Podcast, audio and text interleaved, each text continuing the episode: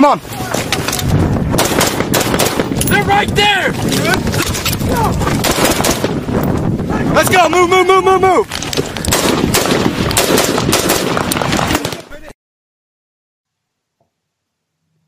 This episode of Choices Not Chances is sponsored by Louisiana Gun Shop, located in Broussard, Louisiana, just south of Lafayette.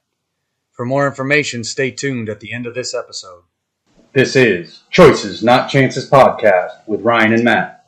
I'm your co-host, Matthew Charette. Sitting next to me is the host of the show, Ryan Rogers. Certainly, there is no hunting like the hunting of man. And those who have hunted armed men long enough and liked it never cared for anything thereafter. This is Ernest Hemingway. And uh, short excerpt, short little poem, but to myself and to others um, in the warfighting community, that those words ring true. It definitely going over and, and doing that work will change you. You will see things. And uh, not known for satire at all back in, you know, with his writing, World War II changed his perspective a lot and um, had a profound impact on his writing. And, you know, afterwards that was noticeable uh, in a big way. And so tonight we're to, we're to cover a little bit more review of the Lions of Marjah book.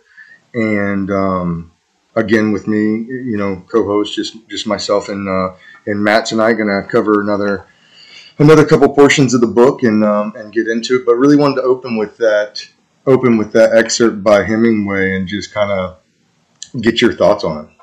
I mean, yeah, that's you had show, you had just showed me that this week when I was here, and actually it was the first time that uh, I had heard of that. And I'm kind of a fan of quotes, you know. Oh, yeah. you know. Oh yeah, yeah. That's been one l- long time favorite of mine. Um, I actually, I actually seen that. I say long time. I guess it hasn't been that long.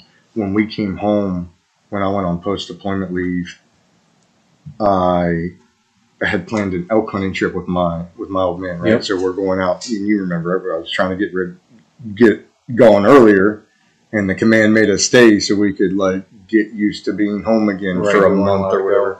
So I missed the rut by like two weeks, which sucked. Oh, that's great. Yeah, but the mountains are good. So, um, yeah, and so my dad and I were out there, and uh, we were on the way back. At some point, we ended up in this little place. I don't even remember what we were doing there. It was like a nice little place. It had some books in it. I don't know if it was like a restaurant or something that. I think it was a restaurant or something that we stopped at. But uh, I picked up the book. I was just walking around and picked it up. It was Ernest Hemingway. I'm like, yeah, Hemingway fan. I picked it up, and I didn't know that one either. And so this is this is 2010, late 2010, August, September time frames. September when, probably, yep, yeah. September is when we went on the hunt. And um, yeah, man, it rocked me. I sat right there and being home, and I'm like, you know, because I struggled uh, on the trip. I left, you know, got up in the mountains and just instantly, you know, and at first I thought it was, you know, routine, you know, it's routine stuff that's going to happen, no problem. But, um, yeah, so it was, uh, had a, had a pretty big impact on me on, in the mountains at least. And then, you know, it's just kind of stuck with me since then. I wasn't sure if you had ever heard it or No, if you've ever yeah. read it. So I wanted to start off with that one, kind of get your, you know, your original thoughts on it authentic thoughts on it, and then uh, and then we can kind of kick back up where we left off uh, in the book. I So mean, yeah, I mean, it rings true in my mind just from just a simple little deal. Um, if you've ever hunted other men and they've hunted you, that's the thing, they hunt you back, you know, especially where we were at. So, uh, it's definitely something to think about. And I'm probably going to think about it more over the next couple weeks and uh, just put it in my mind. absolutely, absolutely. So a couple things I want to talk about tonight. I, I write about them in the book. I don't I don't want to read an excerpt out of the book again tonight. Yeah. Um, we've been doing a lot of that, and and but just really just have more of a conversation about it. But um, something that that is second nature to you know to a grunt or second nature to an infantryman or a combat man, let's say, because it doesn't have to be synonymous with the Marine Corps infantry. It could be anybody that's a Yeah, combat man. a gunfighter. a gunfighter. But something that we do to keep ourselves alive on a daily basis is gauge atmospherics in the area of operation Oh, in which yeah. we're working. I'm glad you brought that up. And yeah, and so um, call it what you want to call it. It's basically profiling. You're going out, you're profiling individuals, you're establishing a baseline, okay? A baseline for your atmospherics in your neighborhood or in your, in our case, it was right there in the Camp Hanson surrounding area. Every day we'd go out to the bazaar right there, gauge the atmospherics. Atmospherics were good and they were no anomalies, pretty pretty solid. Kind of go around the markets. The kids are out, they're kicking soccer balls, they're asking you for water. Warm and fuzzy in there. You're all right. There's no sense of. I'm not going to say you no sense of alert because you're always on alert, but you don't have to, and you still have to posture. That's the other thing. Well, and, and it's not even know, that. If you're gauging the atmospherics, it's just like let's just let's just gauge them. Like let's not even talk about what we're doing. We go out and the atmospherics are X. What does X mean? Right. and the fact that atmospherics are going to evolve and change. For instance, when we just first did the push, the atmospherics were always bad. There were no kids, there were no women. Right. Everybody we seen was fighting us. Everybody was shooting at us. Um, and then as time progressed, In fact, at that point, the anomaly was if somebody didn't, and if somebody didn't shoot at us. Yeah. Correct. Yeah. yeah. And so um, after we bang it out for a month or so and we get a little bit of control in the region, we start to spread out, make our presence known. A lot of the locals are coming back. You know, they went out, they coiled out in the desert, but now they're coming back and now they're living amongst us, which is dangerous, yes, but it's a good sign, at least in the beginning, to say, hey, at least these people are coming back. Like, we've got enough control of it where they feel like they're they, they can come back and move back home. Or, you know, they ran out of supplies out in the desert and it was like they had to come back. Right. Um, in any case, you know, once they move back in, you can start to develop your baseline, your new baseline as it evolves. And so, as the as the uh, villagers would move back into the area, new baselines were established. Okay, that's what the kids kids being back around, and the market back open, and meat hanging, and people coming and buying ice and things of that nature, and that's good. When you are out and the baseline shifts, or you have an anomaly in your baseline, it would be something like so in layman's terms, we're out, the kids are kicking the soccer ball around, everything's going good, people are happy, people are engaged, the bazaar is popping, and then an anomaly would be all of a sudden every woman and child is gone, sucked up in somewhere. All you see is um, you know, military age males hanging around, and most of them have those eyes, right? And, and we've talked about the eyes, the eyes of lust and and uh, and hate. You know, that bloodlust that they want to kill you, and you can feel it and you can see it. Yep. And um, that would be a spike or an anomaly in the baseline. And as soon as that anomaly happens, it's like, okay, you better be ready to fight, because at least in our situation, you had to be ready to fight when when the anomaly kicked off Right. for sure.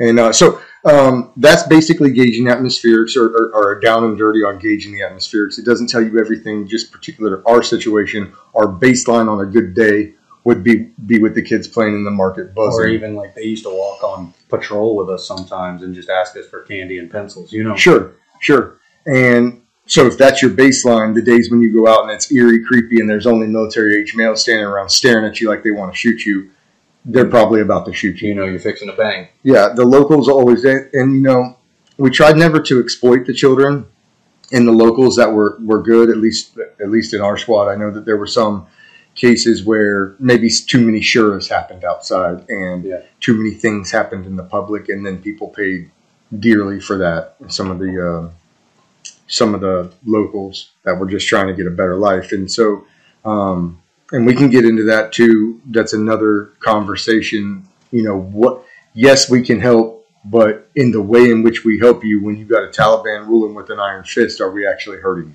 you? Right. And um, and so we actually experienced a little bit of that in Marja. But um, Um, well, I just wanted to say where we picked where we left off in the book uh, for the last podcast. We had pretty much secured Meb Objective three and or Meb Objective two, excuse me, and uh, on the third day, and we're going to start to uh, fast forward through the book quite a bit, just because it be kind of came a grind every day, either you're just going out on patrol, or your your guys are standing post, you're standing uh, watch, you're standing a, a, a corporal of the guard or a sergeant of the guard watch in a compound somewhere. And, So- and when he and- says that, when he says somebody just went out, you know, we're going out on patrol, we're still banging. This wasn't like we took time off. Like the clear happened. We had a small minor, uh, like a small counterattack, I guess you would say, where Yeah. they really tried to get back in, didn't really work. I mean, when we, we had two forties posted at that point, and it's like Yeah, you're not. we can reach out and touch you from as far as damn near you can see us. So, you know, have at it, do your worst, right? And then now we had a foothold and we got this, you know, this leverage now essentially that now we have a foothold and we're, we're gonna we're here to work and um and we did we went out we worked and they would test us they would probe us on on our patrols and then um you know unfortunately you know things don't always go as planned you don't always clear the objective in enough days. You don't always, you know, get the good food drop. You know, you got to plan on the worst things, and, and and you know the hits just kept on coming for us. Before the battalion main moved in, they wanted us to cover more area, so more and more area continued to be given, and continued to be given, and continued to be given, and we got to a point where we had to take rifle squads and split them in two. Plus them up with ANA for extra shooters, so they had at least eight guns leaving the wire and a corpsman and AMP and P. and and and the uh, and National Police. national police absolutely and so we found ourselves in a situation where you know 20 something days in And we're rolling in fire teams basically. and we got a fire team Or- or a fire team reinforced that we're going out and banging with later on you would almost call that a mid team because you're trying to train tra- train your uh, your partner force yep yep with a minimal amount of coalition force. Is And basically what it, it uh, uh, and I don't know what mid, mid team stands for. Military transition team. Okay. And and so yeah we would do that for either ANCOP which would be the uh, that would be the Afghan National Civil Order Police Okay. and then we would do Where that for did you the pull that one from? Smarter than you. oh, thanks a lot. um, yeah well I only did 10 years of research, for a Research for the book, book, so yeah. um, and then the Afghan National Army. Um, yeah, and so you got four Marines, a corpsman, and then a and then a bunch of ANA or NCOP, and um, you know, initially that was okay with with the first Kandak. Yep. These guys fought with the Tenth Mountain. They were hard, hard as woodpecker lips. When And we had that beginning rapport before we pushed in with them too. So we kind of knew the squads and the in the platoon that we were dealing because it was just a platoon that we were dealing with, if I remember right. absolutely, absolutely, well, squad for squad, we just had count. squad yeah, for squad. had Yeah, one and one. yeah, we just had those were our counterparts. So, um, yeah, yeah. So, atmospherics check. Um, moving up, day the days continue to go by. The grind continues to go by, and these aren't. Uh, I wouldn't say anymore. We're getting in four and five hour ticks at this point, No. but we're definitely getting in little, you know, hour long, two hour long skirmishes. Depends on how long it took. or at least pop shots, or definitely I remember some uh, sketchy situations where it's like, okay, what do we uh, what do we got going on here? You're Yeah. gauging your atmospherics, like you say, and I didn't think of it like that at that time when I when I originally read the first before edit of the book, and you had talked about that. Yeah, I think it's almost exactly the same right now, but um, I was like. Well, he never explained that to me, but I guess I just kind of figured it out on the you you put it in your mind as you just know what you're you don't think about the process. The it book just simply happens. gave it a language, but you knew what you were doing. Right. I mean, we would have. I mean, we would say gauge atmospherics. We're taking a local census patrol to gain at, Right. to gauge atmospherics in the in the area of operation. Those would be actual on our mission orders, and we would talk about it. But See, We don't go into it- Like census patrols were kind of. I'm not going to say bullshit, but it was kind of like we knew we were going to census, you know, until we received contact. You know, and a lot of it was that census to contact, and you had to because I mean, you have to start getting a grip of the area. You have to start building a map. You have to start logging in where the mosques are, who the inspirational leaders are, who's the imams in the area, who knows the flock versus doesn't know the flock, who can help us, and that's what we're trying to find out by these census. And then the other thing is, we told these people to get out of Dodge if they didn't want to fight us. And as they started to come back, it's like, okay, we need to keep a census of who's in each house. And you know, if we're going out on patrol every single day, and every single day nobody's moved into that house, but then all of a sudden there's five dudes in the house, and you see them hard women, pointed, and, women and children. and this is what I'm saying. And then you have that census data to draw back on. So, as much as sometimes, you know, it felt like bullshit, or you know, they're just trying to get us in a tick or whatever. Like, I, I mean, I don't know about you, but I enjoyed it. Uh, I, I enjoyed not losing people. I'm not even going to say that, but I, I mean, I, we were there to fight, you know, and That's what we went there to do. damn it, we were going to do that. It didn't mean you always had to like the mission or like the situation, or I mean, you should have understood the situation. Maybe hopefully it's just been too long, but, um, but yeah, uh, Well, I uh, mean, we you were there to fight. desensitized to that too, because then it's just like, okay, well, we know we're going above, and we're going to get to the, some of this later on, but you know you're going above the nine zero. Gunfight done. You Yeah. don't Yeah, bring water and water and ammo. Like, just make sure you can sustain yourself up there for a little while. Like, yeah, and and that's once we get out to fi- to the five To the points five area, and we points can we can We're talk about that more, a little bit more in depth. But um, so main invasion happens, a clear happens, everything starts to calm down a little bit as battalion starts to move closer and closer, and then ultimately they move into Camp Hanson with us. which what was Camp Hanson before? Camp Allen was the name Camp of, the, Allen, of, okay. of the area. Yeah, I remember that because our interpreter John, which not his real name, Right. completely fictitious, but he had claimed that he was from a town named Camp Allen. And he left his town, his safe town of Camp Allen, to come to the shittiest Camp Allen that there was. and then we were we renamed it after you know after the battle up over the hill Right. where we lost Hanson at, and so um, the battalion moves in. Uh, you know, Colonel Colonel moves in with all of his people, and um, things change for us drastically.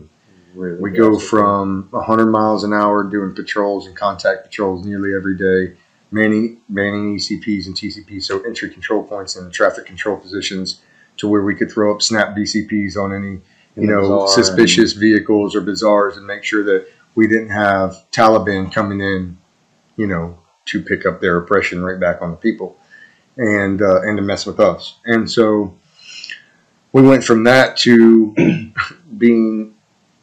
It makes sense, but we were hand selected to stay in the area instead of continue out with our company out to the east to follow the fight and drive the fight out away from the area. And we were picked to stay. It makes sense we were already operating in the area. We already manning the TCPs, the ECPs. We already had the post cycle. We were already living there.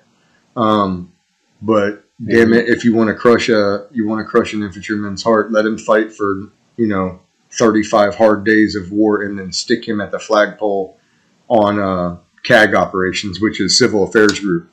Civil Affairs Group came in, and they're the people that's gonna you know, they wanted to swap out ammonium nitrate fertilizer for a for a less lethal, you know, fertilizer that Or- they can't build bombs out of. Instead of poppy seeds, we're giving out wheat or whatever. it was. Right, like, and they think that's going to work. That I always struggled with that because Yeah. it's like, you know, when I was there, it's like, okay, you know, it's all bullshit anyway. It doesn't matter. We're going to go north of the nine zero and we're going to get banged on, or we're going to go south and we're going to get banged. You know, we're up with these guys. We're, the Taliban's going to be there. We're going to go shoot. And like you said, it's like, yeah, you knew the mission, but it was really just go out and do this till you Well, receive fire, and then and it's really not just oh go up there and get banged on. No, go disrupt the movement, the freedom of movement of the Taliban. That is your number one purpose on the ground in Afghanistan at all times. Like that is number one mission in my eyes. Looking back on it, you want to disrupt the movement, the freedom of movement. That Yeah, way they yeah, can't mean, the more- the people. They can't move their weapons. They can't in place IEDs, or it's very difficult for them to do it. got to make it difficult. If you make it easy, they'll mass on you. Yeah, You know, and they and- will mass on you. And so, yeah, and so sometimes if I, you know, if I just kicked a brief and I was like, "Hey, we're census to contact," that's yeah, we're going to do work. We're censusing. Well, you got to do. We're gonna do our census data. Banged on. But once they start, once they start firing, okay, well, the Mhm. census operation's over, and now it's close with and destroy the enemy That's right. Uh, until they get on their mopeds and All that. get out of range, um, which seemed to be, you know, much of much of what their tactics were in Marja. They had canal and wadi systems everywhere that were virtually impassable without uh, bringing your own bridges, Yeah. IEDs on all the bridges, and then even at the time after the clear, they were good enough to get in and then sometimes backfill IEDs and place them in areas. You know, we had trucks and, and uh, mine rollers getting uh, getting hit all the time, and um, so yeah, then we you know we're withering away uh, on CAG operations, and one of the one of the craziest things we were such a tight knit group, everybody was good to go, and we're on CAG operations supposed to be relieved one day, and we hear a gunshot from the back of the from the back of Camp Hanson. We're like, oh no. And then we hear our squad and turtle, our platoon and turtle comms start going off, and there's a there's a bit of a ruckus. And it turns out that one of the saw gunners was cleaning his rifle in the hooch. And we had these little like squad size hooches, and they're in there, you know, getting ready to come out and relieve our squad. And he's cleaning his saw in the hooch, and for some reason throws the rounds back up on the feed tray before the bolt goes home, and the bolt goes home on one round and shoots it right into the side of like one of the cots, and then it ricochets into his squad leader's leg. So it goes into his squad leader's leg. It doesn't even take his squad leader off of his feet. And as he's walking away to get treatment, he turns around and he's like, I'm going to beat your ass when I get back. and uh, I remember that. I mean, I wasn't there. It would have been way more funny if I was there to witness that. Not the shot, but his response and, and the he was all toughness. right. I mean, just straight, just straight as hard, hard as woodpecker lips. You just get shot by your own dude. and instead of feeling bad for yourself as you're walking away to get bullets lodged out of your leg, you're telling him you're going to beat his ass when you get back. And the saw gunner is not a small man. No, no, he was uh, he was a saw gunner that could handle the saw. That's for sure. Um, you remember when we got that sandstorm and it flipped the ANA tent onto the HESCO barrier? I barriers? do remember that. I do remember that. like, and it was only like a ten minute storm, as I remember. But it took that tent and just completely Yeah, they weren't happy, no. but they had to clean it up. That was, their- that was their tent. Well, at one point, because you remember they built those wood deck, the the uh, engineers built wood decks for the tent, so we didn't have to sleep on the ground. Yep. And they were just like, "Hell with it, we'll leave the tent up there." And I think either started sleeping on pallets. either LT or staff sergeant went out there and was like, "Y'all need to get that down off the HESCO barriers like now." Right now. yeah. Funny. I just thought about that as you were talking about like that little area. Yeah. I hadn't thought about that for a long time. Yeah, that's funny. So that happens. We get relieved late. Um, in the book, I talk about some of my mindset while standing on CAG operations. Um, And you know, CAG operations, it wasn't just to uh, to do like the poppy and the, the wheat and the fertilizer. They would go for a while. We had to lead them around from house to house because I mean we were still right there. We would patrol through Shinnywall. We would patrol in the bazaar, which was the bazaar was Meb Objective Two, effectively. right. Um, and they were paying people for doors that got blown off, livestock that got that got uh, taken out. Um, Oh yeah, and that's that's something that we talk about in the book a good bit because our squad later on down the road um, had a situation with an unruly Holstein cow, and uh, my point man was a little quick on the trigger. I was way in the back of the squad, and I hear a gunshot just as he goes around a corner into a building, uh, you know, around a building, and my heart dropped. Man, I thought for sure he walked around. I wasn't even with you that day. I was back on radio watch at the cop at the uh, outpost. But yeah, we'll get to that too. Yeah, but did we put the Holstein down? We ended up having to pay two hundred thousand dollars American cash. for for one sick mama Holstein cow. Now, and listen, we we're not cow murderers. You know, I wouldn't let my guys do that. But in the situation where a cow pulls its rope and it's charging your your marine, and the cow's you know a thousand pounds, well, you remember um, the camel you got In do what you gotta Shinnywall. do. I don't remember the camel with uh, uh, let's say who it was with, but the basically someone higher up was with. I think it was you and Bennett, and uh, a camel started to charge Bennett, and he was about to shoot it, and who the person that was with y'all was. Uh, Not having that. he told him it was like a stupid amount of money if he shot it and just like try and avoid to do avoid doing that. Yeah, give him a quick butt stroke. You Yeah. know, send him on his way. But it was like a ridiculous amount. I don't remember ever seeing a camel, so I guess that was erased permanently from my memory. I guess if that actually happened with me. Yeah, I don't know. I know Maybe I it was just there Bennett. Bennett told me about that. Probably him with somebody. All right, I don't think it was me. I don't remember a camera. cool. Yeah, I there's do- I some do- parts of the deployment that just drop off, and I'm sure you know all the veterans in, in who are listening are like, yeah, some of the some of the parts of the deployment is just like, not in my mind. Camel, Anymore. Camel, I don't know. Like the camel was probably the least threatening thing on that deployment in my mind, and it said, "Hey, don't worry about this. Right, Don't worry about machine guns. You'll be all right with the camel." or dogs. Right. So, yeah, livestock over there was that was something else. They got lichen werewolf sized They're dogs. just- They're just They uh, get treated better some sometimes than the children. like we mentioned on a previous episode, but uh, It's yeah, it's a but those different dogs, place. those dogs are built like the uh, buildings. They're made for war. They're Like- made. They're made. They eat each other. Yep. Um, you mentioned sandstorm, and and when I was in Iraq, we got a real sandstorm like one time. biblical. Like I've I got. about I, I'll show you videos of it. It looked like. Have you ever seen the mummy? Yes. Like Oh, that- the, that. the movie. That's real. It, it is a wall that looks like a tornado of red laying across the ground, rolling at you. That's crazy. And uh, we were down. I was in um, where was I? I was in Rawa, in Iraq, and we got tasked with going to the government building to put some security up for an election. So I took my squad down a day early to go to the Iraqi police office that was right there. Yeah. And I set up a squad in there, and um, well, it was time to go back. And it's just like an eight. I don't know if it's eight hundred. It might be six hundred meters up the road is where our where our compound was. well, they give me the call. They're like, "Hey, you need to get up here. Air's about to go red," which means Yeah, you no can't medevacs, you, you no can't fly We'll birds or, that or later or medevacs in Yeah. to get anybody. And so when air goes red, typically what you do, you freeze in place. You, you know you, you go firm in a compound. You wait until air clears, and you know unless you're fighting some moves that are ready to go out, like like nobody attacks you in a sandstorm. They're doing the same thing you're doing.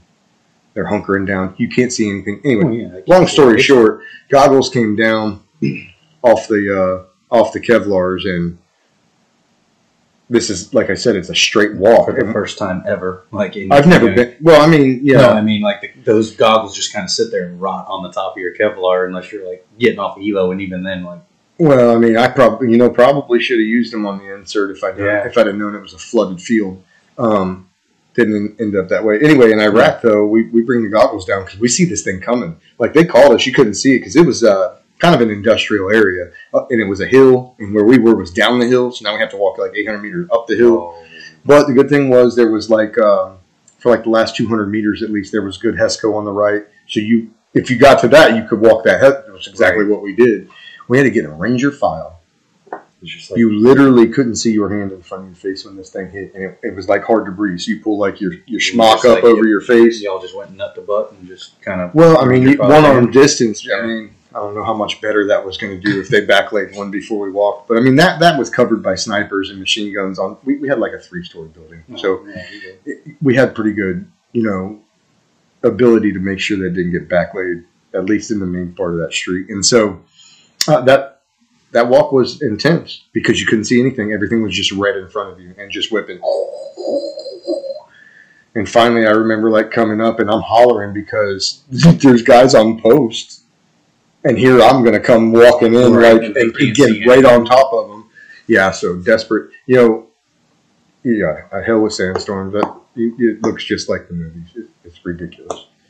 Uh, I didn't know that was real until then. But I, I, the sandstorm in Iraq, uh, in Afghanistan, was No, that wasn't Not like even that. like a no, thing. but it was just the wind, and it came in so fast. oh yeah, It's almost like a, a thunderstorm down south. You know, it just rolls comes in, in, rolls, rolls, and then you know high wind. and that's how that one was in Raleigh too. We just got caught in the open, Right. and uh, and yeah, bad luck. And whatever. the, I have a feeling the sand where we were was yeah, it's sand, but it's also uh, a little more humid, maybe Where? in Afghanistan, where we were at in Afghanistan. or What no? human? I mean, landlocked. Yeah, not, but- not around a whole lot of water. Yeah, but canals. Yeah, maybe Those a little bit. it super humid. I think the most human place I've ever been in my life was Cyprus. We were I doing could a see that. yeah, we were doing a non-combatant evacuation out of Lebanon, and we had stopped at a uh, British Royal Air Force base in on on the island. Yep. Oh no, I've been there. Oh, No, yeah, I, I didn't get off a- the ship, but I, I've been to That the, is a that of hot- Cyprus. place. Let me tell you something about Cyprus. First of all, we were in Bahrain. I didn't think clouds existed anymore. And we went to Cyprus. Look, bro, we went to Cyprus and I seen clouds again. I was like in Oz boot, you know, whatever. I look up, I'm like, oh. oh, look at those things. and when you got in the shade in Cyprus, it did what it's supposed to do and it dropped like 15 degrees. Yeah. When you got in the shade in Bahrain, nothing changed. You just didn't squint as bad, right?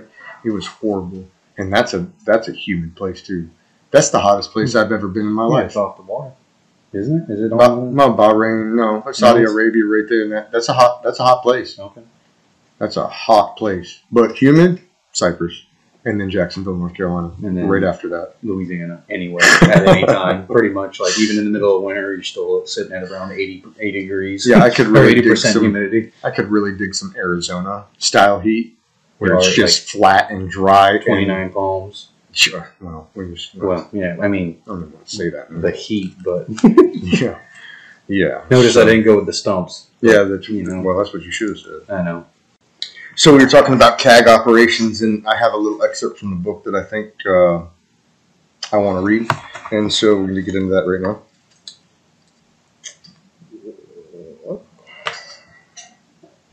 Trying to hold my liquid, I scanned Route Kathy to the south. Now, trying to hold my liquid because of the negligent discharge into a squad leader's leg. That's the tie-in. That's why Oh, I got you. I had already had to go potty, as it were and uh, then the shot goes off and i was literally standing there we go i go through it in the book a little bit before this area but i was weighing the pros and cons to pissing my pants while i was standing there at the cag ops because i'm like they're never going to show up now like he just shot his squad leader right. um, somebody's getting ass beaten that's going to take a while somebody's got to get medevac that's going to take a while Charges got to be written up. which uh, never happened Right. I know. because he was a phenomenal marine When it starts, you don't know where that's going. At that point, Yeah, you know? right. So here here we are, and we're on CAG operations down at the CMOC. And the CMOC was the area where they would come and get their money or get their fertilizer or get the help that they needed. And we're trying to help too. I'm not trying to brush that away. But, you know, maybe the guys that just spent the last 50 days fighting these people hard on every day shouldn't be those people Right. right out the gate. But it made the most sense. And, mm-hmm. you know, you, you do it picture too. Well, you do what you're told, right? We don't always know the big picture of what they're seeing at battalion. No, and it made sense. We already owned the area. We had the presence in the area. We had the post set up. I mm-hmm. got it. I just didn't like it. I How about that? didn't You don't it. always like the things that you have to do. So, trying to hold my liquid, I scanned Route Kathy to the south, directly mirroring our ECP. It was common to have bad guys moving down there around and about. And occasionally, if you were sharp, you would catch something. One day early on, when CAG ops were in their infancy, we witnessed a man on Route Kathy digging in an IED, presumably. As we watched with anxious eyes, trying to get positive identification on the weapons that we could engage, he exploded. It was the first person. It was the first person that I'd ever seen explode. I remember not thinking it bothered me at the time, but he was trying to kill us. So that aided in the emotions. Later that night, I scribbled in my notebook a short poem outlining the events in which I watched unfold, and I called it The Marjah Paradox. It reads The Marjah Paradox. The Taliban will break in at night and capture a family, and a farmer and his family from their home. They tell the farmer to go plant a bomb outside the Marine base or they'll rape and kill his entire family. The farmer attempts to plant the bomb as any father would, and admirably so. And the 19 to 22 year old Marine will kill the farmer every single time, and admirably so. The older I've gotten, the more I believe the words that I felt at that time. Sometimes these people are good people stuck in an impossible situation. They're doing their best to survive in a world that is 100 times more violent and ruthless than us privileged Americans are accustomed to. What, I ask, would you do if you were put in the farmer's shoes? My gripe is not with killing the farmer. I've been that guy.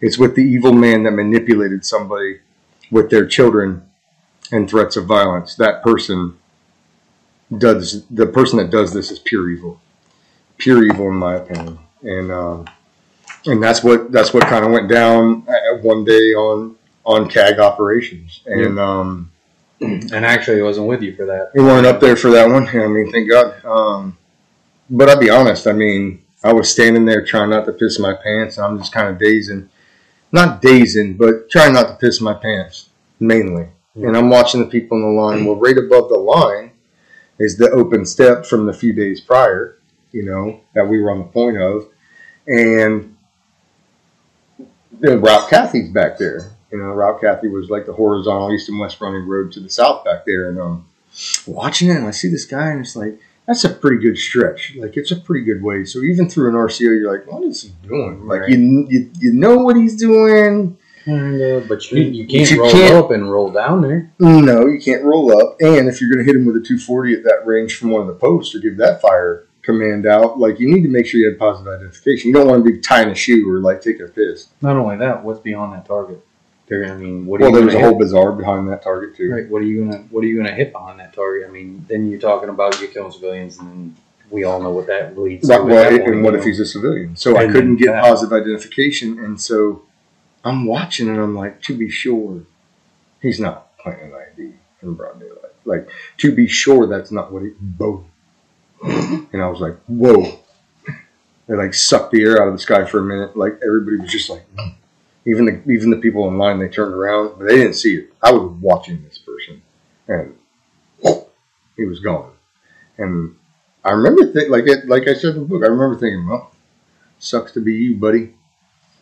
You don't Play stupid the, games, you're gonna win stupid prizes. Don't touch the red to the black. That's, know, that you pressure black switch didn't have enough packing peanuts, as Right. they say. Which is something they were doing to us there. Yeah. They would they would make the pressure switches. Initially, there was like, you know, heavy dog is gonna lose a limb. right. So definitely for, for, for personnel. But after that, we had trucks moving through. They would make it look like it was a command net IED by using the packet packing peanuts in the pressure switch system, so that like truck one would roll over it and crush them a little bit, Yeah, truck two two. crush them a little bit, and then like three or four, kaboom! And now you're looking for a trigger man or like a radio man, right? And you're like. You don't see that, but it took them a while. And then EOD, you know, EOD was awesome. But we've talked about them already. They rolled with us on that deployment, and and uh, I mean, that's smart. I mean, I mean, no, that's what. Yeah, may, may, may not have running water, but I don't know where they were getting the packing peanuts from, but they're getting them from somewhere. Amazon. Amazon, yeah, probably. Amazon Prime. That is not at all a slight against Amazon. I'm just saying My book's on Amazon, it is. but I bet you could buy some packing peanuts and ship them just about anywhere you want. Well, Right, maybe well- not to Marjah, but you I know, mean- Kabul probably. We'll check in on that. Look, look, it's neither here nor there. It's packing peanuts, but um, Um, but that's definitely something that that was profound in my experience because I've never seen somebody go away like that, and that was that was wild. yeah. Definitely wild. Um, What, what's what's one of the most? Um, tell me one of the most shocking or uh, memorable events that you had during the CAG time during the CAG time. Um, well, first of all, I want to say when I took over that section, um, man, when you're rolling with four guys, that was one of the, and I say four guys because the, you know, I mean, I had ANA and I had ANCOP, but they were sometimes so hard to control. One, they didn't speak English, and my attempts at Pashtunwali or whatever they were speaking at the time was, you know, fruitless almost. But um, and I, me and me and Michael Grimes, Grimes was my APL at the time. We had this conversation a few weeks ago. When we were talking about the CAG ops and split sections, as we called it. He was, he was saying something about the way we rolled, and of course, at the time I had dysentery, so we'd stop the patrol so I could throw up or shit my pants or whatever I had to do at the time.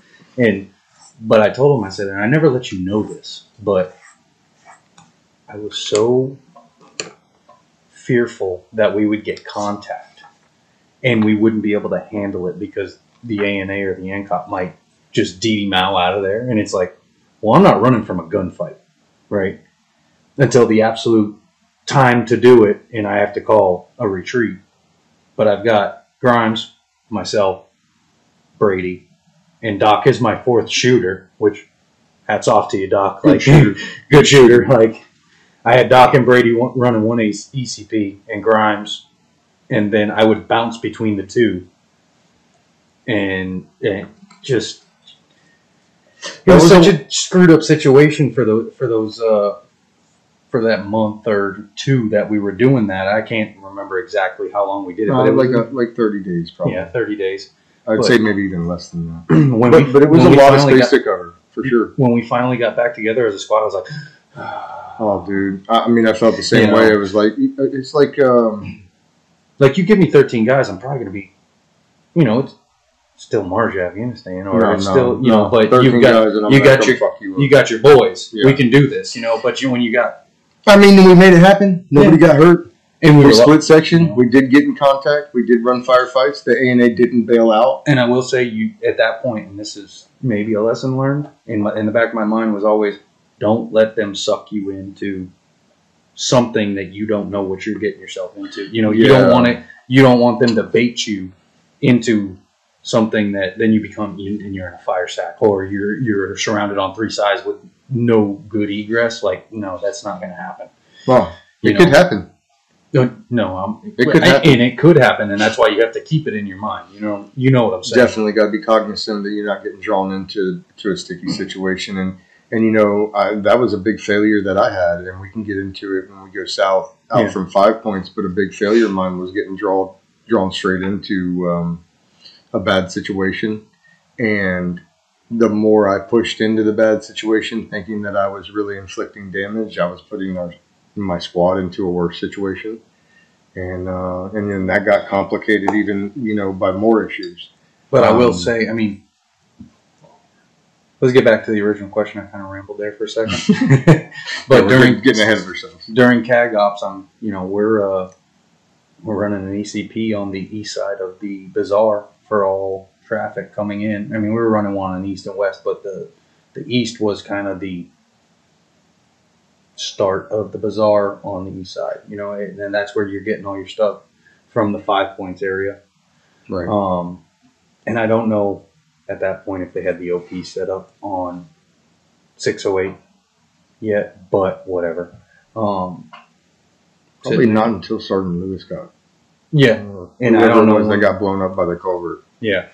I had OP too, Yeah. but um, Grimes is set up with his saw right there at the gas station, kind of behind. There was a little pillar right there in the in the Mhm. front, so good little bit of cover. And I'd always pull him back because there was another north south running road that came in and ended right there in the beginning of Mhm. the bazaar. Mhm. So that was kind of our our our place. There was a little bit further in the bazaar, and I got Brady and Doc on the west side, right? Mm-hmm. And I would just, like I said, bounce back and forth between the two. Well, one time I'm walking through, I had the CAG Doc uh, in one of the the bazaars getting fitted for some mam jams, trying to bring some money into the uh, into the bazaar for the for the locals. I don't know Hmm. if you want to call them mam jams, but that's what I'm going to call them. Dish dash. Dish dash. Okay, yeah, we can call it a dish dash. You can call them gems. I don't care what you call them. But he's sitting there. He's trying to bring money into there, into the into the bazaar, trying to help the local populace. And um, there's this white van coming, Mm-mm. and I don't know why they always have to be white. I guess it's the most popular color. I don't know, but there's a Just 'cause van. it's really hot. There's a van coming, and um, I start giving my hand and arm signals just like we do. We don't have a serpentine because it's a hasty. It's a Yep, snap Snap. a yeah. snap, you know. And I said, man, and I said, all right, they're not stopping with my hand and arm signals. So I, I posture my weapon. I said, Grimes, get ready. And I've got him right to my right. And I'm still in the open. Like this is this thing's coming It's straight about at to me. go down. And if you remember at the end, it, as you were coming into the ECP, the road kind of did this Yep. number because it hadn't been, we hadn't gotten the contractors in there to fix it yet. And uh, I posture my weapon. I said, hmm, this isn't going to be good. And he's still coming.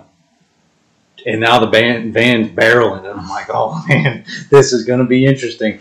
I always, when I we would go into uh, the ECP option. we set a snap ECP in my 203, I would load a star cluster Mhm. because that's one of the signals, right? Yeah, one of the One of the uh, escalations of force. escalations of force. There you go. Mhm. Um, I take that I take that star cluster, I put it directly on this dude's windshield, and his van, I don't think it could have stopped any faster. I think the back wheels might have come off the ground, but it, just, it just said whoop, and I was like, oh, okay, that worked. The star cluster bounced off of He thought he was going to Elysium, dude. Yes. the star cluster bounces off the windshield and into a compound. Couldn't have done it again if I tried. Lit a um, bale of poppy, dried poppy, on fire in the compound. I'm like, well, and it start it instantly like Yeah. stage three fire. You you're not putting it out. I'm like, well, the compound's mud. I'm not really worried about the fire. So me and Grimes roll up on the van. You know, clear it. Thank God neither of us opened fire. Mm. Thank that's why we go through the escalation of force because I don't know how many kids were in there. A bunch. They would have got a ticket if they were in if they were in the United States because there was an entire three families worth of people in there, women, children, and one guy was driving. And I was like, as I fired the star cluster to bring it back a little bit, the doc for CAG kind of pokes his head out of the out of the little shop he's in. He's like, "Everything good, Corporal?" I said, "We're gonna find out, Doc. Stay in there." Because we were basically his PSD at that time too, you know. yeah, So- responsible for him. Yeah, that's wild, man. That's a wild story. I've never heard that story actually. Um, But that was one of the days where I was like, hmm, that's sketchy, man. that is sketchy because you don't know. And, and that's the other thing is like what's so crazy is they've been at war so long that this shit doesn't phase them. It doesn't and they- phase them to see an armed troop standing there waving his hands at them like that. You seen that here? It's like people are locking brakes up hundreds of meters out. Why has that guy got a gun in the middle of the road waving me down? Yeah. you know. But there, it's like barrel through. It's all right. It's just the fucking Marines. You know, like what? well, what I figured out too was kind of early morning, not early morning, but mid morning. Mm-hmm. The sun was at my back. He couldn't see my hand and arm signals. Maybe. So until that star Maybe he cluster, just wasn't paying attention. that too, or he was thirty-seven coming. people in his in his in his right. Look, I have three kids and one wife, and when I go out to dinner, You might have to shoot a star cluster to you get you might to have to stop hit my windshield with a pin flare, son, because there's enough going on back there to stay busy in my head. Like, right. sit down, be quiet, buckle up, sit down, be quiet, buckle up. And then I'm the whole time that's happening, I'm getting yelled at about how I'm driving or not driving. Right. Yeah, man, I could get. I guess all I'm saying is I see where he's coming from. where have 38 kids back there, 14 wives, all in one van, and it's like, yeah, drive and don't get distracted. Not to mention he probably just shot the gap from Lost Cargo and didn't hit an IED. I mean, the guy's got that to worry about too, you know, or wherever you. I don't know where. And what kind of drugs is he doping up just to make that drive? Like going to have another kid at Lost Kagar. Got to dodge the minefield. What a life, man, and just I mean- an unlucky situation. yeah, and, and could have went terribly bad. Terribly. I mean, but I I followed my escalation. well, and, and I was if you didn't, you might would, would be in prison or at least have a lot of, you know, issues kind of like working living- through that. Imagine living with that, right? Yeah. Um, and actually, someone told me later on, and I don't remember who, but I wasn't supposed to shoot the star cluster at the windshield. I was supposed to shoot it across the windshield. got I the was like- You said you got it across the windshield, It bounced all the way across. Yeah. Because apparently they can go through the windshield. I didn't know that. I'm sorry. That'd been rough. Boot corporal don't know. Like, I don't think that one works at Corporal. I think that stops at Lance. Cause yeah, I definitely would have been eleven worse for that one. Maybe. Yeah, no, you've been all right. Um, You know, all of course, I had, figured to, I had out. to report it in LT. And We'd have figured it out. Yeah.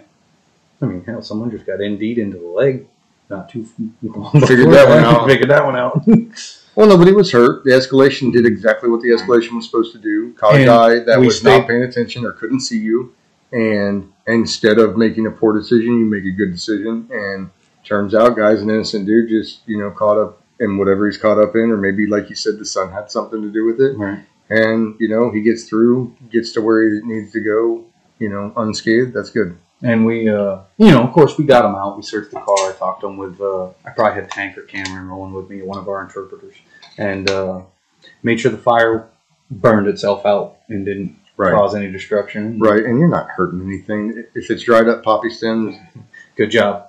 like they've already milked it and they've already Right. got what they want out of it anyway. So, so at this point, you know, we're withering away. There's a lot of risk being played. There's a lot of spades being played. A lot of CAG ops going on, and a lot of really wishing that we weren't doing any of that. Right. Um, so waiting on the call, right? Like waiting on something, some piece of hope that we can go fight again and get away from the flagpole. And uh, so here's an excerpt about that. So as we were in CAG operations, we moved to, you know, this ridiculously slow pace. And however, we're coming off of a fast pace where we just lost two guys, at least from our company. Other companies have lost more fellas along the way. And and we get word that they're having a memorial service for the guys that we've lost thus far. And everybody's to report to this little center area of, of the COP, which was just at this time called Second Platoon's COP. Right. Uh, though the battalion had moved in, it hadn't been formally named anything. So, Battalion Main, maybe we were calling it, Camp Allen. Camp Allen. And um, I know. so, I know at that point the push had been uh, made to rename it from because it was Camp Allen when we pushed in. Like that was the spot. You know, mhm, this is mhm, Camp mhm. Allen, and then the push had been made because Hanson had passed so close to there that they they wanted to make they wanted to. Sure, I'm just saying Allen. that hadn't happened yet. Yeah, I know. Um, it, it hadn't come up yet, I don't think. Or if it had, it was being deliberated, I think. Yeah, So, it wasn't official. well, we'll just Camp Hanson. That's how Yeah, people know it that's now. So that's how we'll yeah. say it now. So at Camp Hanson, a little um, middle area that they put some cami netting up. They did a really good job. They had all the boots, boots, rifles, Kevlar, dog tag memorials, and um, and this is actually where we find out that uh, we're being we're going to be pulled out to five points. At least our squad is to to get back after it. So we all gathered in a small area carved out. We all gathered in a small area carved out for the ceremony, and the group was called to order. Everyone snapped to attention in an instant. First sergeant began to address the group. The hardest part of the ceremony for me has always been the roll call. This is where the first sergeant begins to call out the roll, naming a few Marines in the group who would firmly respond, Present. About two or three names in, the name of a Marine killed in action would be read something like this Lance Corporal Hanson, with a long pause. Lance Corporal Hanson, with a long pause. Lance Corporal Matthias Newman Hanson. Each time louder, and on the final time with a quivering lip and no response, he is honored and recorded. As each Marine was read off, I wept. I left my Oakleys down and I cried hard. I remembered feeling the hot sun on my back of my neck and the stiff breeze making this making the sweat and the tears on my face feel cool. My glasses were fogged. Up by that time, the last name was recorded. I sniffed and wiped my nose. The next part of the ceremony was approaching the cross-shaped memorial constructed with a Kevlar on top and the buttstock of a rifle bayoneted into a sandbag. At the bottom of the cross-shaped memorial was a pair of combat boots positioned open at the 45 degree angle, just as the yellow footprints those Marines stood on when getting off the bus at boot camp. Those dog tags of each of the fallen were center marched and hung from the pistol grip of the rifle. Lance Corporal Travis Focolo was the Marine who hung the, who hung Hanson's tags. We all then formed a line and approached the memorial, each man taking time to say goodbye in his own way. As I walked up for each Marine, I knelt and I said a silent prayer. When I got to Hanson, I knelt, I grabbed his tags, I brought them to my forehead, and said a prayer. I closed my prayer by thanking him for his courage and his sacrifice to something greater than himself, and then I apologized for not being better. I stood and I continued to the end where I was a mess. I was in sort of a daze behind the shades when I saw the CO. Captain Biggers approached me and grabbed my shoulder. He asked if I was okay, and he told me when I was ready he needed his anvil back. He then said that Sergeant Harms was the hammer, and I was his anvil, or something like that. I took it as a compliment. I wiped my tears, and I said, I'm ready right now, sir.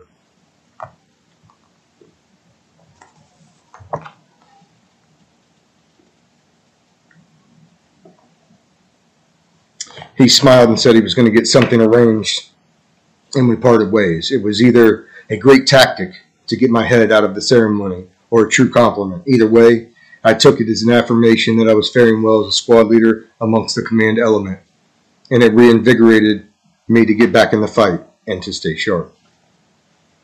So that was the initial warning order, I guess you could say, from from um, Biggers, from uh, Captain Biggers to um, to get us out there to say, hey, you know, get your head right, get out of this phase or this mode that you're in right now, and I'm going to get you back out there. You know, it's time to get back after it, and it worked. You know, if that was if it was a tactic, it worked. If it was a ploy, it worked because it instantly brought back my clarity, my fight, my anger, controlled anger.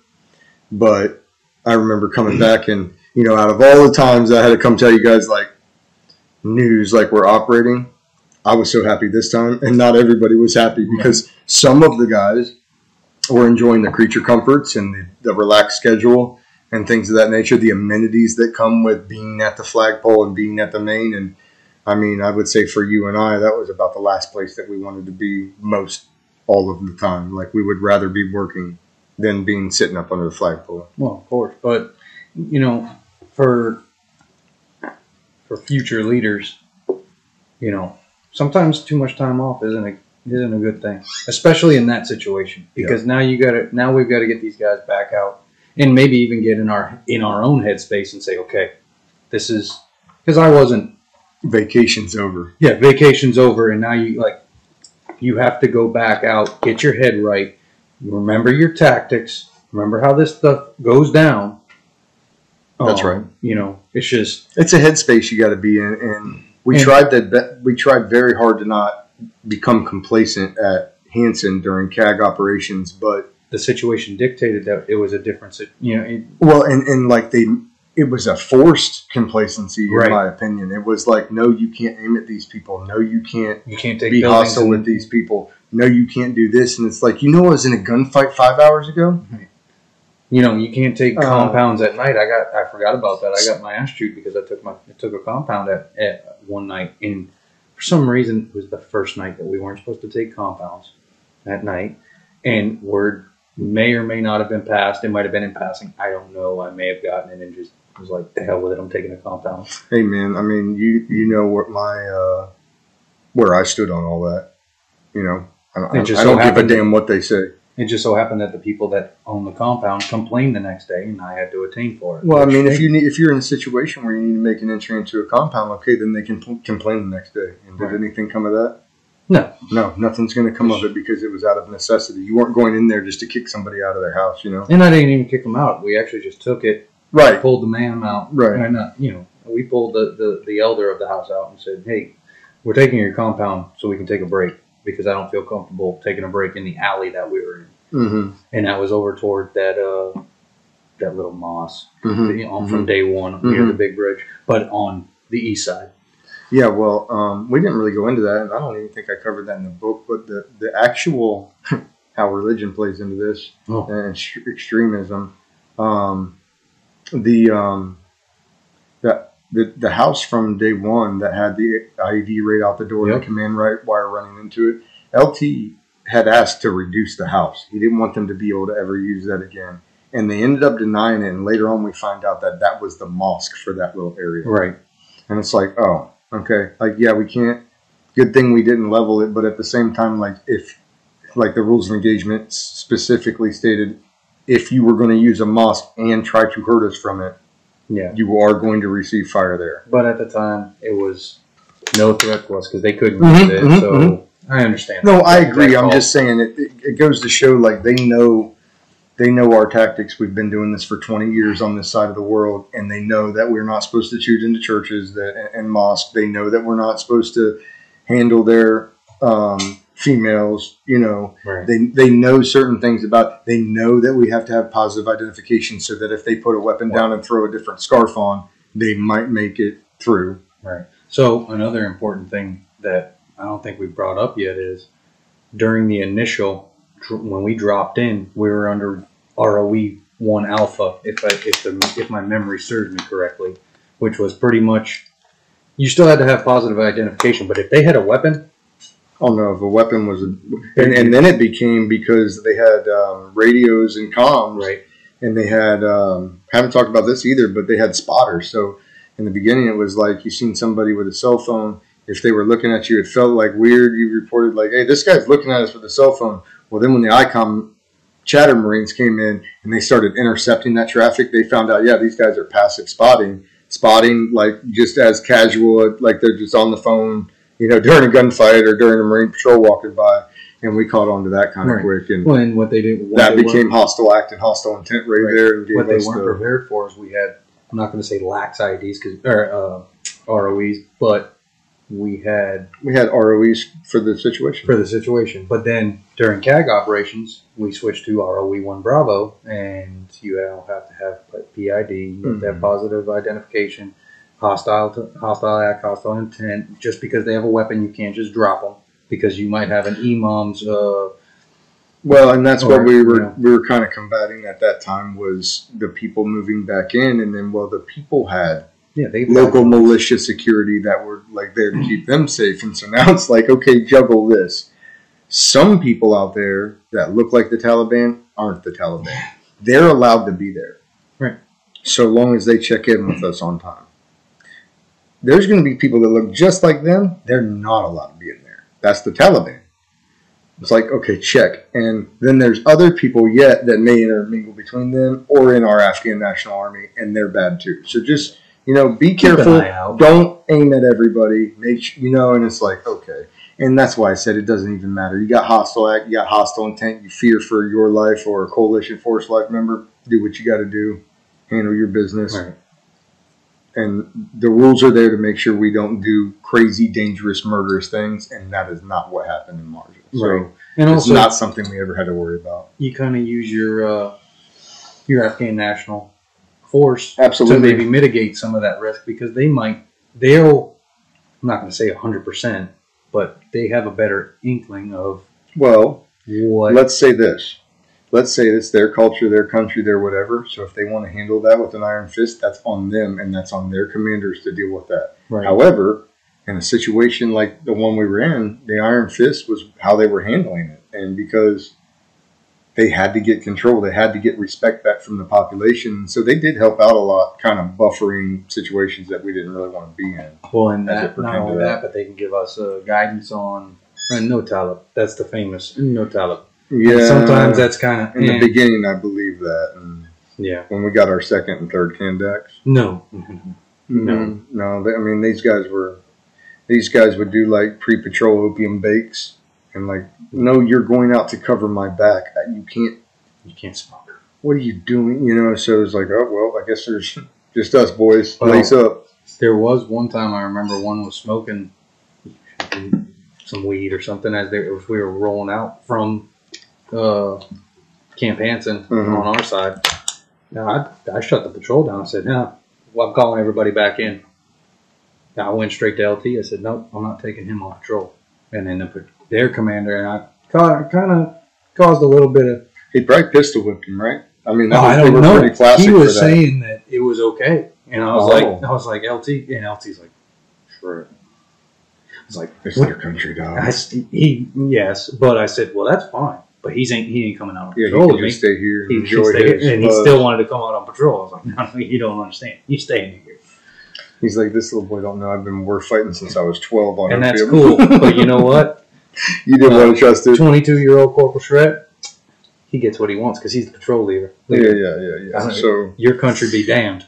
Yeah, we dealt with that a lot with the with the opium bakes, with the just different things that they had, and it was no big deal for them. And you know what sucked is, um, one day we were in a gunfight and the guys had done that, and he couldn't stop them. Like they were going to do it, and they had you know they had all the Afghan guys, and we got a tick, and you were with me on this tick, and I think we were in Charlie Charlie Echo or something like that Okay. and um and it was a significant tick. Like we were in a gunfight and we're banging and um the ANA is sitting down lined up on the wall like on the courtyard wall. And I remember coming in and like amidst all the fire I'm like what the fuck are you doing? Get up. Let's go. I need you. Like I need you to help me. And they're all baked out right? And he looked at me, and I wanted to shoot this guy. He looked at me, he said, "Ah, Sergeant Rogers, uh, calls the chopper." I was like, "There ain't no choppers. we don't have air support right now. I don't have choppers. I have you, and I need you to stand up with that gun we gave you, and I need you to shoot that way." You know what? Better off you just stay sitting. Yeah, man. I just remember wanting to plug that guy because it's like, oh, good. I'm here doing your work because you can't do it, and you're going to get high while I'm doing your work, and then not help me do your Right. work, and then tell me to call the, you know, the choppers in that are not on station, At all. And it's like, Because once, so we can get into it now. All right, Captain Biggers tells you he needs his anvil. yeah. And- So We roll out to five points as a squad with LT. yeah, I don't even think two Bravo and the other two remaining squad stayed back to rip in the new command Exactly. element security. um, we get out there and once we got out to five points, I mean, we kind of chilled that first night. I think. Yeah, and then Sergeant Young, we went out on a patrol. Well, I don't know if you guys did. I did. No, I oh, did. Okay, so maybe think- it was me, you, and I and think he came out with the with our squad, and he was kind of like the patrol. Mm. That's what it was. deal. Yeah, it was kind of like a little rip toe, just Yeah. initially showing us the battle space do's and We- don'ts, we and pushed up north to the west, maybe a little bit, if I remember right. saw the biggest marijuana field on that patrol I'd ever seen in my entire life. Was that when we took that 150 pounds of, or that 150 pounds of Mhm. heroin? That was later. It, it was right in that same time frame, not that patrol though. Same area. Yeah, yeah, for sure, for sure. You know, um, yeah, that was wild because the pod farmers, the pod farmers would shoot at us, Yeah. but they didn't want to fight us. No, they would. So it became a at you. thing like where it was like they would just crack rounds up in the air to let us know, hey, we don't want you in our fields because Taliban's going to kill us if our crop's not good. And we have to shoot at you. And- we, we don't want to hit you, but we have to shoot at you so it looks like we might be doing something. Right, because who knows who's watching them or, or whatever. And that was kind of how it went. And like at first we tried to bang with these guys and it's like, hang on, Yeah, we. You they're not fighting us. They're trying to scare us. And so we just kind of obliged, like, hey, if you don't want to fight us, that's fine. If you're, because he was clearly not shot at us, but it's like, pop, pop, get out of my field. And the first time, I think like everybody just went, whoa. Oh Hit the yeah, ground, it was- Oh, yeah. We, we were ready. We were about, we were about we- to buddy rush that field straight to that compound. Right. But um, you know, we we, we felt we it actually out. did buddy rush? Yeah, well, time, that's yeah. that's how we found that's how we found out they weren't Right. really trying to fight us. They just bailed out. They didn't have any rounds. They had low low profile weapons, but you could tell that they were pop farmers. That's what they did.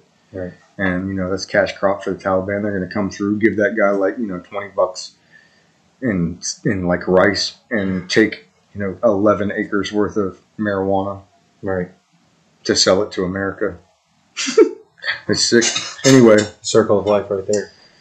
circle of life. So yeah, we end up out at five points, and um, I was ex- eh, once we made the trip. I was well, that was the first time we were in trucks for like uh, I don't know, a couple of months, right. and I Things felt with like we were wheels. going warp speed on the way out. On the way out to the And top. I, I did not like. I do not like trucks in that situation at all ever. yeah, you just can't control Give me the happens. Cadillacs. Yeah, yeah, man. Yeah, it, I would rather walk. Yeah, I would rather sure. walk. I mean, we, there, there was a big fear of landing the bird on an IED because of how prevalent they thought the IEDs were going Right. to be, and that would blow. And that would, Yeah. that, no, would, you don't would even be get on the ground. that would be a mess, bro. So that would have been worse. So I guess you know, flooded poppy field, good. You want to? At least it, at least we didn't blow up when we landed. Good. So that's pretty pretty solid there. Um, yeah, and, and we're really. I I mean, at this point, at this point in the in the deployment, we're meshed so good as a squad that I mean, this is the halfway. like full on implicit communication in full effect. Everybody knowing their job in full effect. You almost Every- don't even have to do PCIs anymore, like pre-combat inspections, I because did like pre-combat we, inspections. we every always time. did it. But you, but everybody was on the like routine. boom, boom, boom, boom. Everybody's ready. Yeah, yeah, yeah. So out of five points, we meet um, other the other platoons are out there, and then it becomes a situation where like one platoon's on guard post at the cop Yeah. for ten days, one platoon's working um, observation positions where we were picketing. We were picketing the main MSR right there for IEDs because they had blown a couple of our trucks up pretty bad and damaged some of our guys. and so they were backfilling on us. So we go ahead and picket that out with four OPs down the road, uh, connecting Camp Hanson area to Five Points, and then um, And then the other platoon would be on direct action platoon, basically going out and getting some every day. and Just hitting whatever the Mhm. whatever the CO wanted at that point. Yep. And then out there we had, you know, 81s, we had six, we had everything Yeah. out there, everything. We had a gun truck section. gun truck section, a mounted jump um, group, and uh, and they were awesome. They had great gunners, uh, and then uh, young young corporal that ran that squad was a real good. Not, not going to say his name. I don't know where he's at right now, but young um, Yeah, he was young dude really got after. it. I mean, he like- was a he was a good dude. shit. Yeah, he was always like he was the first. Like when he was running and we were running out patrols, I would always go to him. Like I'd send you to the target board to get on call targets, and I'd go out there and be like, "Hey, uh, don't know what you got going on, Corporal, but this is where I'm going to be." And And if you could hit the sergeant, road- too. Yeah, yeah, he Okay, did it. I was just because in his head I was thinking after his that. name as a But, um, sergeant, but But yeah, or sergeant, he might have been a sergeant at that point. So it's like, hey, sergeant, uh, we're going to be right out here, buddy. And if you just happen to be within range with that Mark 19 on the road, and I'm right here, and um and a gunfight, oh yeah, man, gotcha. We, yeah, dude, no doubt, problem. no doubt, dude. Just let me know. Yeah, And I'm gonna tell you, always about it. throughout the workup, he was. Uh, I always used to. I was a smoker, Mhm. so I'd smoke and joke with him and get some good pieces of information because he was a combat vet before that, you know, hmm and uh, pretty good. Yeah, I like. He was a. He's a good kid. He was a good marine. Yeah, yeah, hard, hard as woodpecker lips, man. Always willing to come out there and help us. Always willing to do whatever you know, and and not not not that we used them a lot, No, but we always we- ready. Yeah, and Mhm. uh, he knew his job inside and out. He knew which his is job another well. thing. And I mean, Everybody did on that deployment. I mean, that was the like company was like almost a star company. I mean, it was ridiculous. lucky. Very lucky. I mean, no, I mean lucky in the fact that that many people that were locked on, and that I mean, and that goes to show the leadership of that entire unit. That I mean, the entire battalion. right, Um, the company shit hot. All the companies did well. right. The battalion as a whole does well, and that goes to show the training and and and everything that comes with it. You know, all the mindsets, the command style. You know, the leadership styles that were implemented. And uh, that's why I say lucky because somehow in all of that chaos, everybody picked the right thing, the right style, the right method, and made made shit happen. So, um, You want to go ahead and wrap this one? And yeah, we- we'll wrap this one here, and then We're gonna finish the finish the book review on the next episode. next episode will close the book out, and then we got Dr. Mike Blair. We've recorded, and he's going to be queued up following that one. Got good uh, pros- prosthetic information. We got good. Um, a, just a fantastic war fighter. Uh, yeah. so fun to interview him. yeah, it was a, it was a fun. It was funny, you know. It's funny to see a doctor that talks like a grunt. Right, You know what I mean? And it's like, check. right, yeah. I'm glad people are like people like you are out there in the world. You're my kind of human being. Yeah, like and I told him, I'm like, yeah, I was telling him that, that group, I, I, you know, I, I go, uh, I do some counseling in the same area, and um, I told him one day, I said, man, I'm cutting my arm off. You think you can give me one of the things that spins around?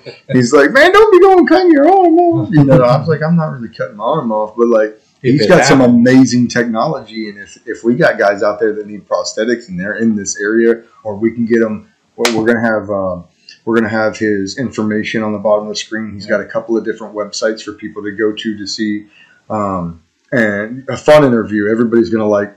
Everybody's going to like Yeah, the interview sure. and, and get something out of it. And I mean, this man's a hard man. I mean, this man, uh, Iraq, I mean, I don't give away Afghanistan, anything, but I mean, just Iraq, story. Afghanistan, some some wild stories, and just the way he came in, Yeah, he came in hot. the way he came into service. Oh yeah.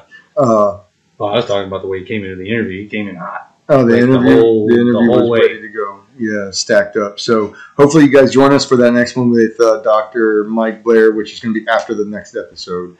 Um, and he'll drop in, and then we have a, a ton of good good content coming for you guys. Um, also, be sure to check us out on Facebook, Instagram, Twitter. We're getting those up right now and up and running, and they, they will be at Choices Not Chances podcast. And um, If you feel like if you need to want to send us an email, it's uh, choices not chances podcast at gmail.com. gmail.com. Also, Lions of Marjah, the book that we've been reviewing the past few episodes, is available $16.99 on Amazon right now. You can get it in the Kindle version and read it on your Kindle for $3.99. It has been uh, selling well. You can also request it at any of your Barnes and Nobles, local Barnes and Nobles. It may take them a couple days to, to get it there, but they'll get it there for you. So make sure you're reaching out and uh, and uh, getting the full content of the story. Also on our Facebook uh, Facebook page right now, the live rules, uh, the the rules uh, pertaining to the writing competition, the first annual writing competition for Choices Not Chances podcast, are up. Please check out the rules and um, and get your get your writing get your writing submitted so that we can review them. We can have a winner and have you on here and and uh, and talk about your experiences. But uh, as always, guys, thanks for being with us. Thanks for uh, hanging out with us for just a couple of a couple of hours, and um, and you know, hearing the stories stories from real veterans, stories from from real operations. Uh, you know, and, and the way they went down, and the way they went down. So we'll see you guys next time. Thank you. How we doing, everybody? This is the co-host of Choices Not Chances podcast, Matthew Charette. As mentioned in the beginning of the show, this episode of the podcast is sponsored by Louisiana Gun Shop.